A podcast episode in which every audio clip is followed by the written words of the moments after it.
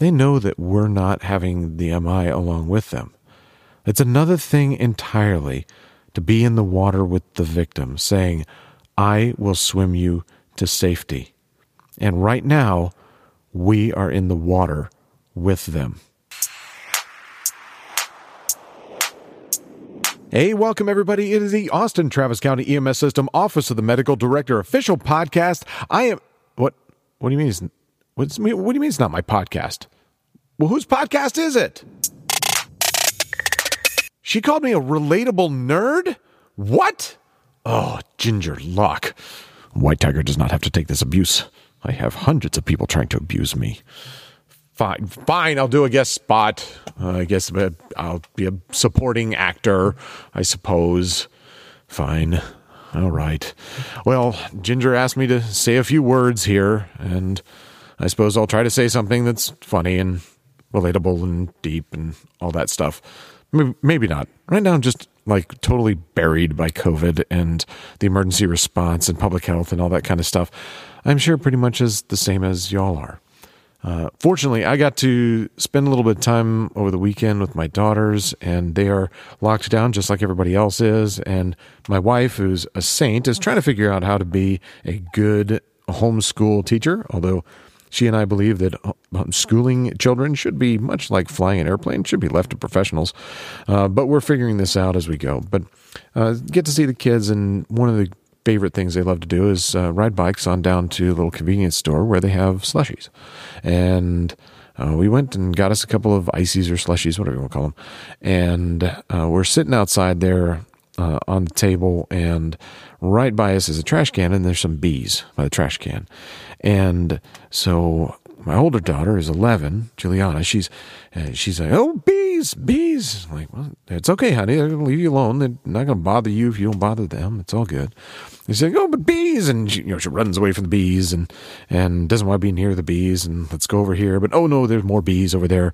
And uh, so my younger daughter, Kaya, who's seven, uh, she starts emulating that. She starts uh, she starts screaming every time she sees the bees. She's screaming and she cries and uh, and all this. And I'm trying to explain to them the bees are not going to harm them. They're they're okay. Just leave them alone. They're just doing their thing. Right? It's a beautiful day out. They want to be outside just like uh, we are.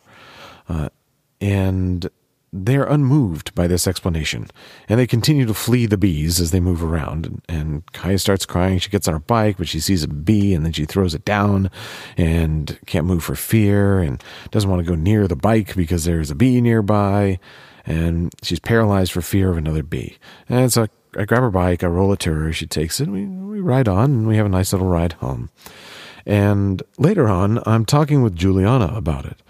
And uh, you have to understand about these girls. Uh, Juliana just adores, just dotes on her little sister. Little sister adores her, and uh, they're such wonderful sisters. And um, when I'm talking with Juliana, I, I tell her about this, about how much Kaya really looks up to her and, and how much she respects her and wants to be like her. You know, her older sister is the model of the girl that she wants to be. And and I told her, if you show fear, then she will have fear.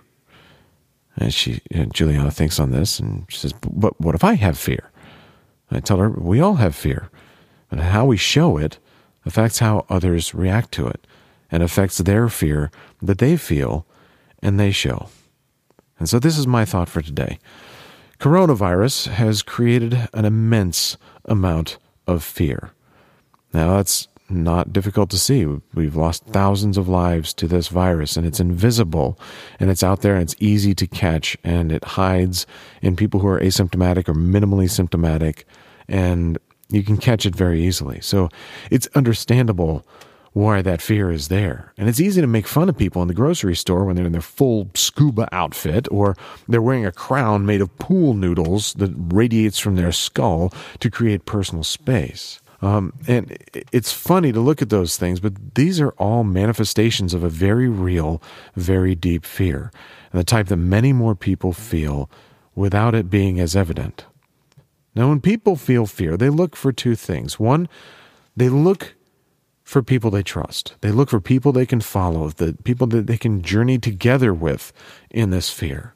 And two, They look to do something, even if that something doesn't make a lot of sense, uh, even if it doesn't stand scrutiny in the light of day. But they want to feel like they're taking action and they're they're fighting this uh, fear. They're beating back this monster by by doing something. Now, I will say, as rescuers, as medical providers, it's easy for us to toss a rope to a drowning man from the safety of shore, and that costs us nothing as do the platitudes of, you're going to be okay and we'll take care of you, and I'm sure that you'll do just fine. People survive this all the time. And we do that every day with our usual calls. Here's the thing we're not the ones having the MI or the stroke, they are. At the end of, their sh- of our shift, we are going to go home, and they are not. And they may be in the hospital or they may be even worse. Uh, and we risk nothing, and they know it. They know that we're not having the MI along with them. It's another thing entirely to be in the water with the victim, saying, I will swim you to safety. And right now, we are in the water with them. And we say things like, in a time like this, we can't wait for the normal processes to, that we have to act. But I say, in a time like this, it is more important than ever to go boldly but deliberately.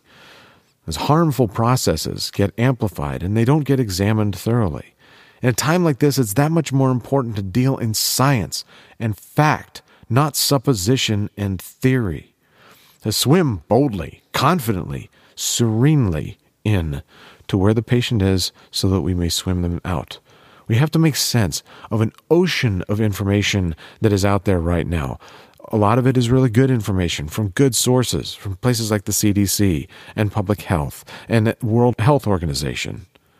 Um, but there's also an ocean of bad information out there and practices that get amplified that because some medic somewhere like oh i knew this medic from the next county over and they're doing this and you look at that idea like wow that seems theoretically like it might be a good idea but really they didn't think it through all that well, and it's not that great an idea.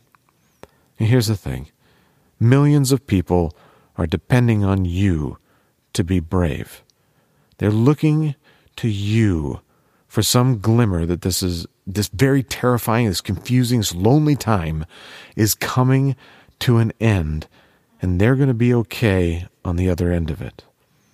They fear losing their loved ones particularly their elderly family members or the young ones with medical issues. They fear the economic ruin that seems to be right around the corner as they're furloughed from their jobs or their small businesses fold under this economic pressure. They're looking for someone that looks like they know what they're doing. And that someone might as well be you. Thanks, Dr. Pickett. You're an inspiration to us all. And thanks to iSimulate for their ongoing support of the podcast.